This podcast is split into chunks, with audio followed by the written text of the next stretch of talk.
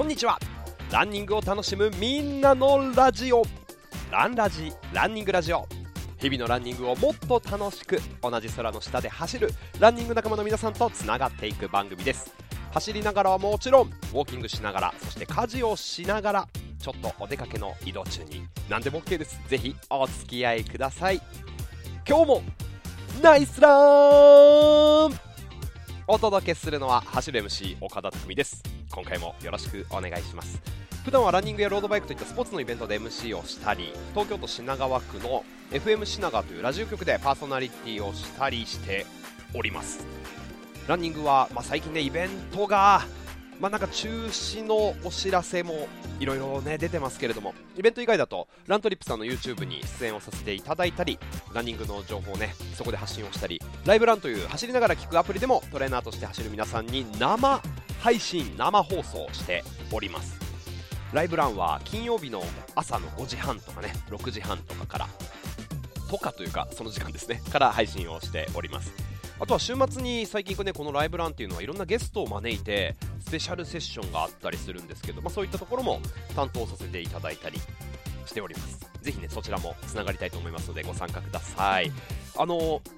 金曜日のね朝5時半とか、そんな早く起きれないよと思ってる方多いと思うんですけど、ライブラン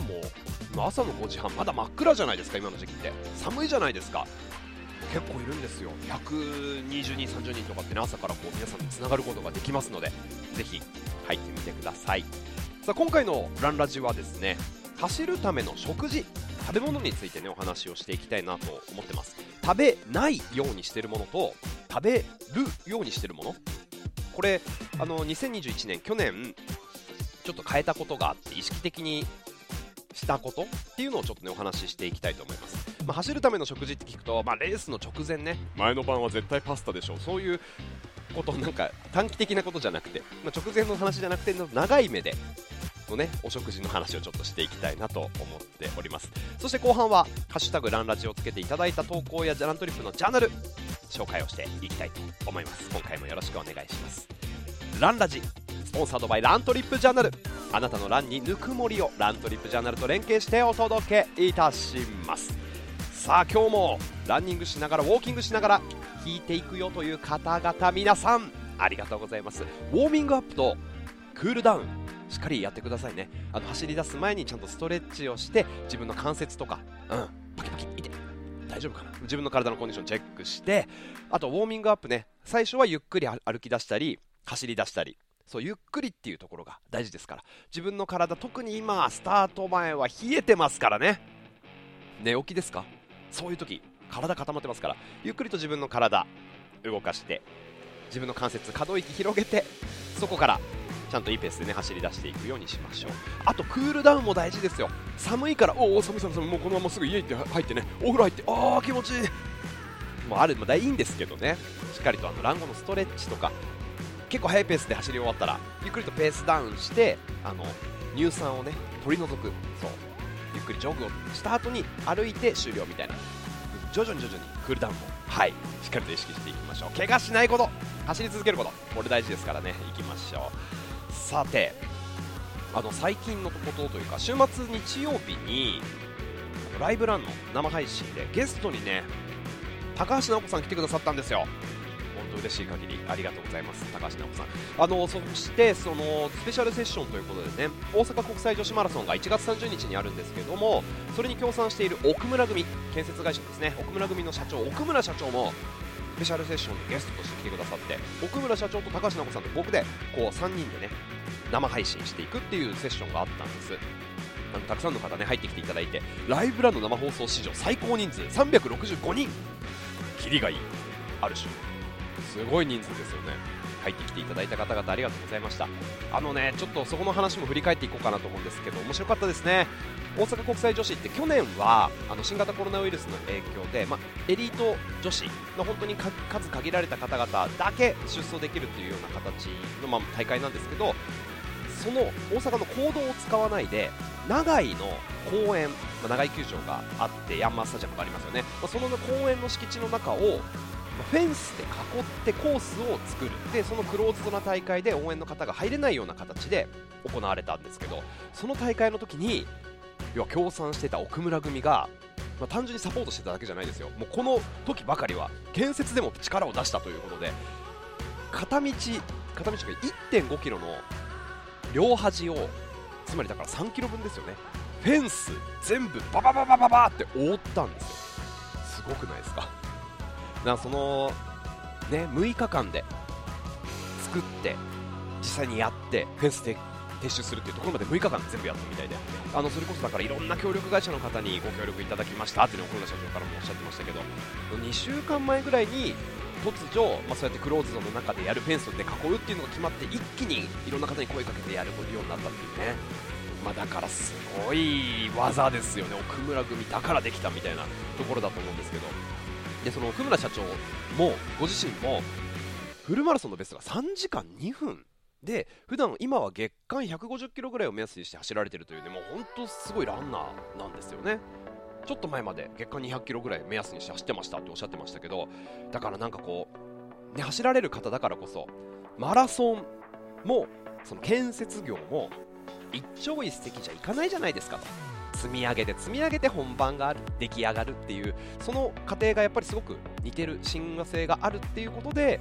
こういう大阪国際女子もそうだし、奈良マラソンとかね、奥村組がこうスポンサーとしてるんですなんていう話がね聞けまして、はい、まあ、面白いですよね。まあ、ライブランならではというか、まあ、こういう特別なセッションもありますので、皆さんもぜひ入ってみてください。そして大会ね、自分が出るときにあ、奥村組だなんて思ったら、ここのねグループの社長はランナーなんだよってぜひね持っていただければと思うんですけど、貴重な話でしたね。ありがとうございました。さあ、ということで本題でございますが、食事の話していきましょうかね。走るための食事、食べないようにしているもの、食べるもの、まあ、2021年に僕自身はですね、サブ3っていうのを年末に達成することができたんですけども、まあ、そこに向けてレースに出るから、まあ、ちょっと体をやっぱり1段階、まあ、健康に体をより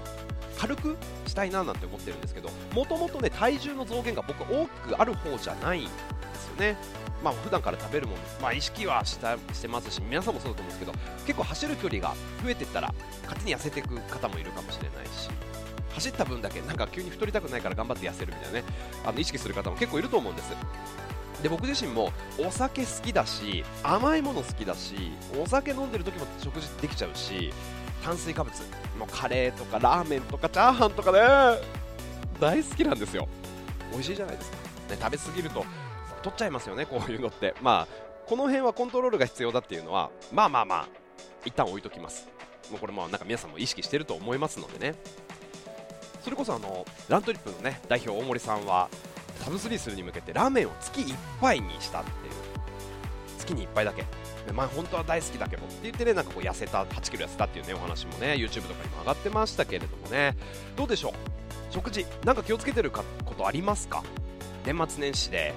体重増えちゃったよ、お餅食べちゃったよ、まだお餅冷凍庫にいっぱい入ってましてね、これを食べてるとはい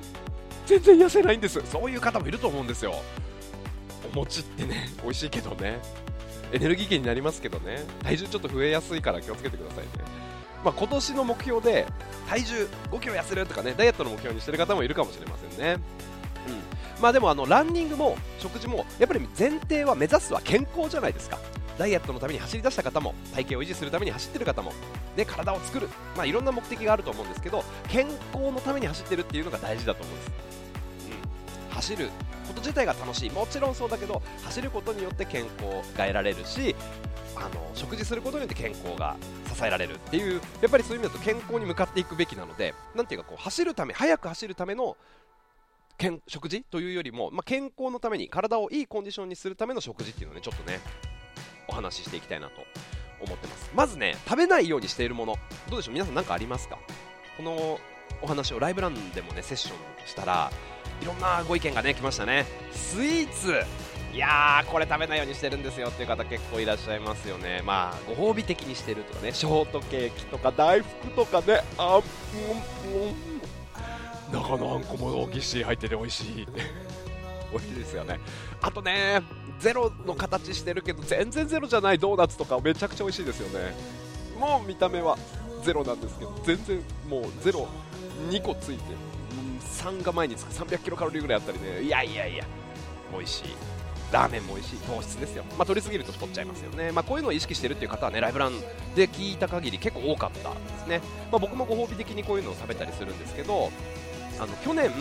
食べないようにしたっていうちょっと切り替えたものがねあって、それがね揚げ物ですね。食べるの好きな方結構多いんじゃないですか。僕も大好きなんですけどね、唐揚げもそうだしな、チキン南蛮とかね、タルタル最高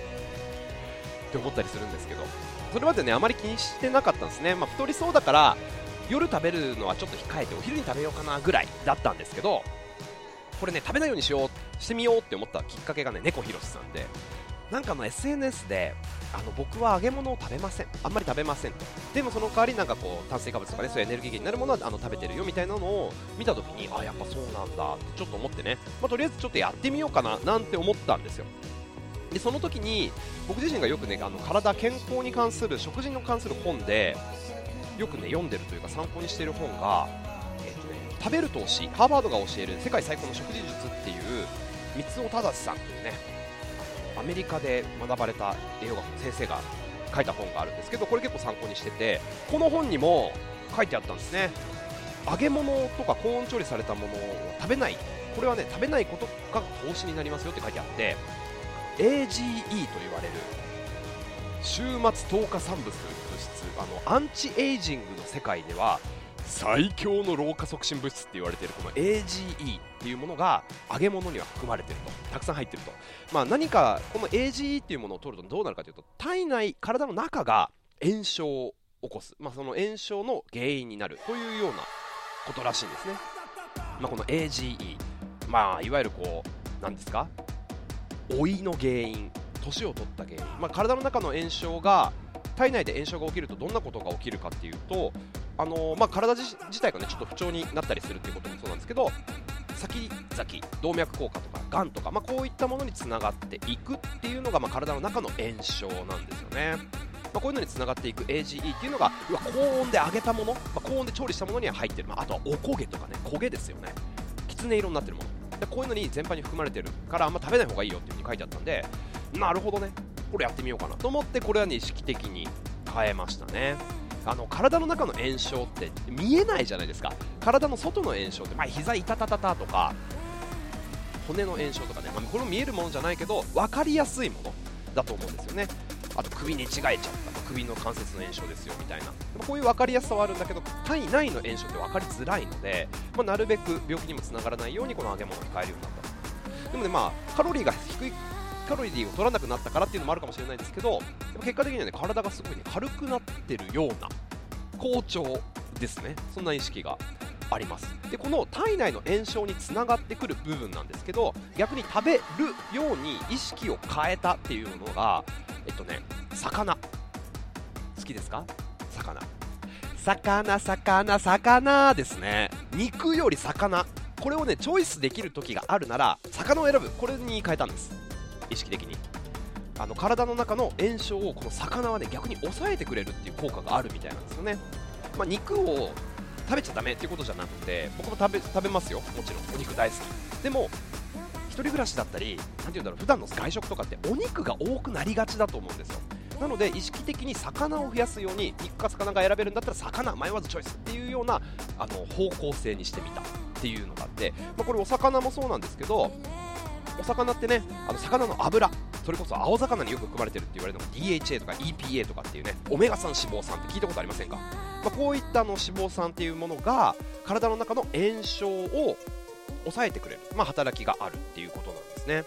だからこうやっぱり体の調子が整っていくっていうことみたいです。あとねその青魚、まあ、あと鮭とかもそうなんですけど、ビタミン D っていうのが含まれてて ABCD、 これも体内の炎症を抑える働きを持ってるっていうことなんですね。だからこういうのを見聞きしたとき、読んだりしたときにね、なるほどなるほど、まあ、やっぱり青魚ってすごい健康的な印象あったけど、自分の体の調子を整えるのにすごくいいんだなっていうのを、ね、理解したわけです。で、まあ、がんにも、がんとか、まあ、あとインフルエンザとかね、こういう風邪とかの予防、抵抗力の強化にもビタミン D、E、あと、ね、丈夫な骨作り、これですよ、ビタミン D。運動することによって丈夫な骨作りできるんですけど、これをね栄養面でも支えてくれるのがビタミン D ということなので、しっかりと取ってくださいね、ビタミン D。 これビタミン D って紫外線に当たることで皮膚で合成されるというふうにも言われてて、だから天気のいい日にね、シミになっちゃうとか、いやだ焼けちゃうとかっていう美容の観点で外に出ないとかっていう方いるんですけど、ビタミン D が皮膚で生成されるので、適度に、ね、日に当たるっていうのもいいみたいなんですね。なのでこういう魚を取るようにするっていうことによって、簡単に言うとだから血液サラサラ効果、が得られる、体の炎症を抑えることができる。だから揚げ物を減らして魚を取ることに変えたことで、僕自身の、ね、体見えてないですけど、多分炎症が抑えられてるんでしょうね。体がより良くなっていくっていうことで、体の中を調整するという意味で食べるもの食べないものをちょっとね意識してみたっていうのがあって、揚げ物食べたいっていう時は我慢しないで食べるようにね、あともう揚げ物しかないっていう時ってあると思うんですけど、お弁当とかで、そういうのはね、しょうがないなとは思うんですけど、あんまり我慢するのも体に良くないので、ほどほどに、チョイスできる時はそういう選び方をしているというのが僕の2021年の変化で、より一層それをすることで体の調子も良くなったと思いますし、体重ですね、増えなかったですね。というところで、ぜひ食事で皆さん意識していることもあると思いますので、ハッシュタグランラジ、この感想とかね、ぜひツイートとかラントリップのチャンネルで教えてください。食事気にしていることとかがあれば教えてください。このランラジを通して食事に関する知識とかね、情報なんかも僕がインプットしたものをシェアしていきたいと思いますので、よろしくお願いします。さあ、ということで、今日は食事の話しましたけどね、はい、時間は17分間もなく経つというところでございます。ナイスラン、素晴らしいペース、ゆっくりでもいい、その一歩確かな成長、今回も一歩一歩前に進んでいきましょう。さあ、後半はツイートとそしてラントリップのジャーナル紹介していきます。日々のランニングをもっと楽しく、ランニングラジオランラジ。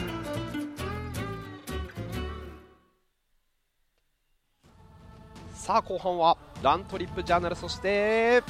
ツイート紹介でございます。ランニングを楽しむみんなのラジオランラジ、スポンサードバイラントリップジャーナルということでね、あなたのランにぬくもりをラントリップジャーナルと連携してお届けしていきましょう。たくさんラントリップジャーナルを使っている方々も増えてますし、ハッシュタグランラジをつけてツイートありがとうございます。前回のねランラジを聞いて、みどりんさん、マラソンシーズンに合わせて目標を立てるタイプなので、いつも6月くらいに翌シーズンの目標を立ててますね。目標の話前回してたんですけどね、ありがとうございます。そう、ちょっとねレースどれに出られるかっていうのがちょっとわからない、昨今ではございますが、モチベーションを切らさないようにねいきましょう。そして周平さんもハッシュタグランラジをつけてるツイートありがとうございました。ライブランからのね、そしてはい、ラントリップの秋田さんもね、アッキーもハッシュタグランラジオつけてのツイートありがとうございました。そう、スポンサードしていただいて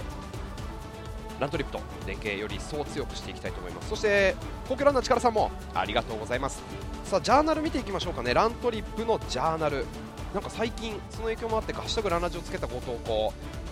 初めて聞きましたという方がね結構コメントいただいてるケースもあってありがとうございます。ビンナさんかな、久しぶりの4、5前ランラジオ大好きな私、ランラジオ最近知り配信追っかけリスナーしてます。ありがとうございます。19日の投稿ですね。追っかけ投稿も追っかけリスニングもぜひぜひです。ありがとうございます。遡っていくということですね。ありがとうございます。そして、ね、ハッシュタグランラジオつけてブルーグラスさん、アッチさん、ヒロさん、ジローさんもたくさんの方に挙げていただいております。そしてサダさん、M1 さん、ありがとうございます。先ほどねちょっとこの食事の話をしましたけど、この M1 さんの投稿がちょっと面白いなと思って、19日の投稿なんですけど、150キロ突破しましたって沖縄の綺麗な海をね写真に載せていただいているんですが、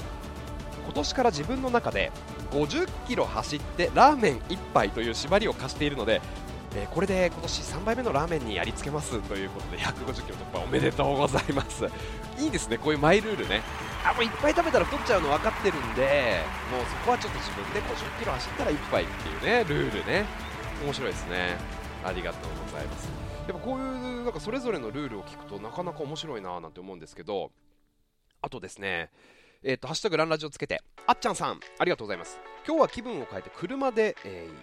よりしまかな夜に島の運動公園まで行ってきました。グラウンドの周りを周回しましたということで、1月16日の投稿なんですけれども、お供には初めてのランラジ、ありがとうございます。一番最初の放送から逆に聞く感じになってるけど、次が楽しみですというね。膝の違和感ちょっとあるようなんですが、大丈夫そうでしょうか。ありがとうございます。あと M マサさん、今朝はライブランを聞きながらのランニング、そして最近ライブランやラジオを聞きながらのランニングが多いです。次はランラジオを聞いてみます。聞いてますか M マサさん、聞いてくれてるかな。ぜひハッシュタグランラジオつけての投稿もお待ちしております。そしてなんかラーメンの投稿がすごい多くなっちゃうんですけど、たかしさん、アルファベット大文字でたかしさん、ありがとうございます。1月16日の投稿、岡田さんのランラジ聞きながらのランということでね、昨日入念にストレッチしたからか朝目覚めると膝の違和感がない。いやーよかった。でもね、やっぱこういうクールダウンもそうだし、ストレッチ大事ですよね。そして5日間休息ですというふうに書いてありますけれども、これも江戸川河川敷も富士山以外変わり映えしないので、最近食べた印象的なラーメンを紹介しますとね、ラーメンの投稿ね、北品川の超有名店、これ和渦かな、三髄の渦っていう字ね、和風の和に渦、和渦東京。人気店も平日夜は並ばず食べられるということで、塩とつけ麺2杯食べてしまいましたって、すごい美味しそうなラーメンの投稿ありがとうございます。そして埼玉のランフェスカー出たという方ですね、折原さん、投稿ありがとうございますね。ランラジオ初めて聞きながら楽しく走れましたということで、明日埼玉ランフェスで4時間耐久、埼玉のランフェス出られた方々お疲れ様でした。そしてこのハッシュタグランラジとはまたちょっと違うところなんですが、僕自身もですね気になった投稿ね、ちょっといくつか紹介していきたいと思います。先週週末土曜日にラントリップの渋谷のオフィスを拠点にファーウェイスマートウォッチの、ね、イベントが開催されまして、20人ぐらいかなご参加があったんですけど、グループランしてファーウェイのスマートウォッ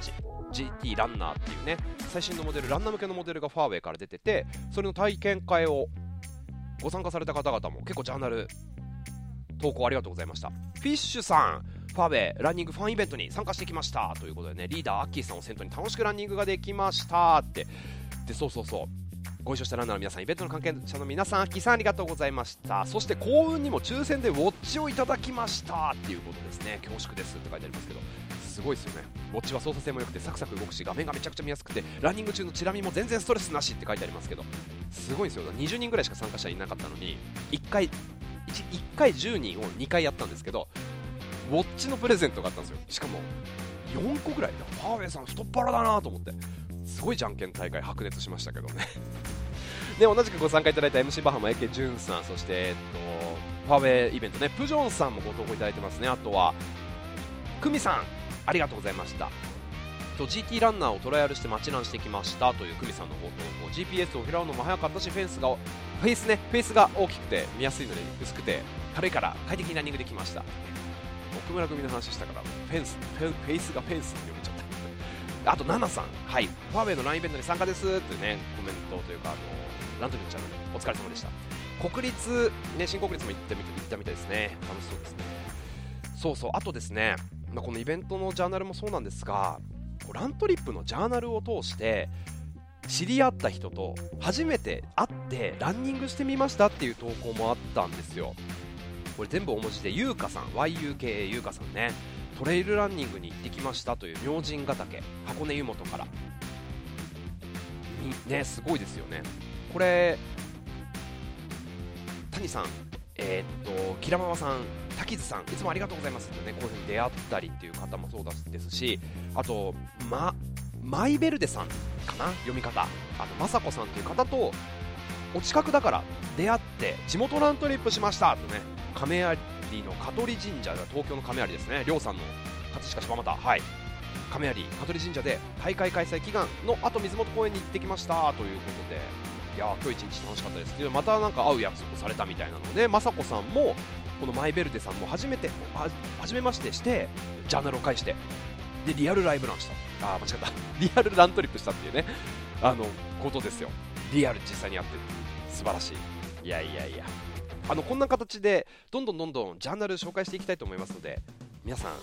ラントリップのジャーナル、ハッシュタグランラジをつけてご投稿お願いします。あとですね、週末といいますか、1月の最終土曜日、第4土曜日がバイタリティラン&ウォークチャレンジあるんでね、ラントリップのこのジャーナルの中はバイタリティ VRWC の参加表明してる方もたくさんいらっしゃいましたね。今回は5キロに出ますよとか10キロハーフ出ますよという方、アッチさん1月最初の VRWC は10キロで挑戦スタートですとね、23日にフルマラソン出場に参加するので22日は軽めでという、あ、22日か、そっか、第3、そうですね、バイタリティラン&ウォークチャレンジ VRWC ぜひ検索してみてください。そして皆さんの参加表明ジャーナルの方でもねいっぱい上がってますので、出るという方々ぜひジャーナルを活用してみてはいかがでしょうか。はい、ということで時間はあっという間でございます。ランラジ今回もお聞きいただきありがとうございました。ぜひですねハッシュタグランラジをつけてツイートお待ちしております。そしてラントリップのジャーナルもハッシュタグランラジをカタカナでつけてご投稿お待ちしております。日々の記録とか写真、見た景色、あとこんな人に会いましたとかもね、皆さんからのご投稿お待ちしております。まだ使ってないよという方々、ランナーのつながっていく SNS みたいなところ、インスタみたいなところがありますので、ぜひぜひラントリップのアプリ使ってみてください。皆さんのご参加お待ちしております。今回もお聞きいただきありがとうございました。日々のランニングをもっと楽しく、ランニングを楽しむみんなのラジオランラジ、あなたのランにぬくもりをラントリップジャーナルのスポンサードでお届けいたしました。同じ空の下、それぞれいろんな場所で走る皆さんとどんどんつながっていきたいと思いますので、また聞いてください。番組へのご意見とかもなんかツイッターで DM とかいただければ、はい、拝見していきたいと思いますのでよろしくお願いします。ということでまた聞いてくださいね。今日もナイスラン、お届けしたのは岡田匠でした。それではまた次の放送でお会いしましょう。バイバイ。クールダウンを忘れずに。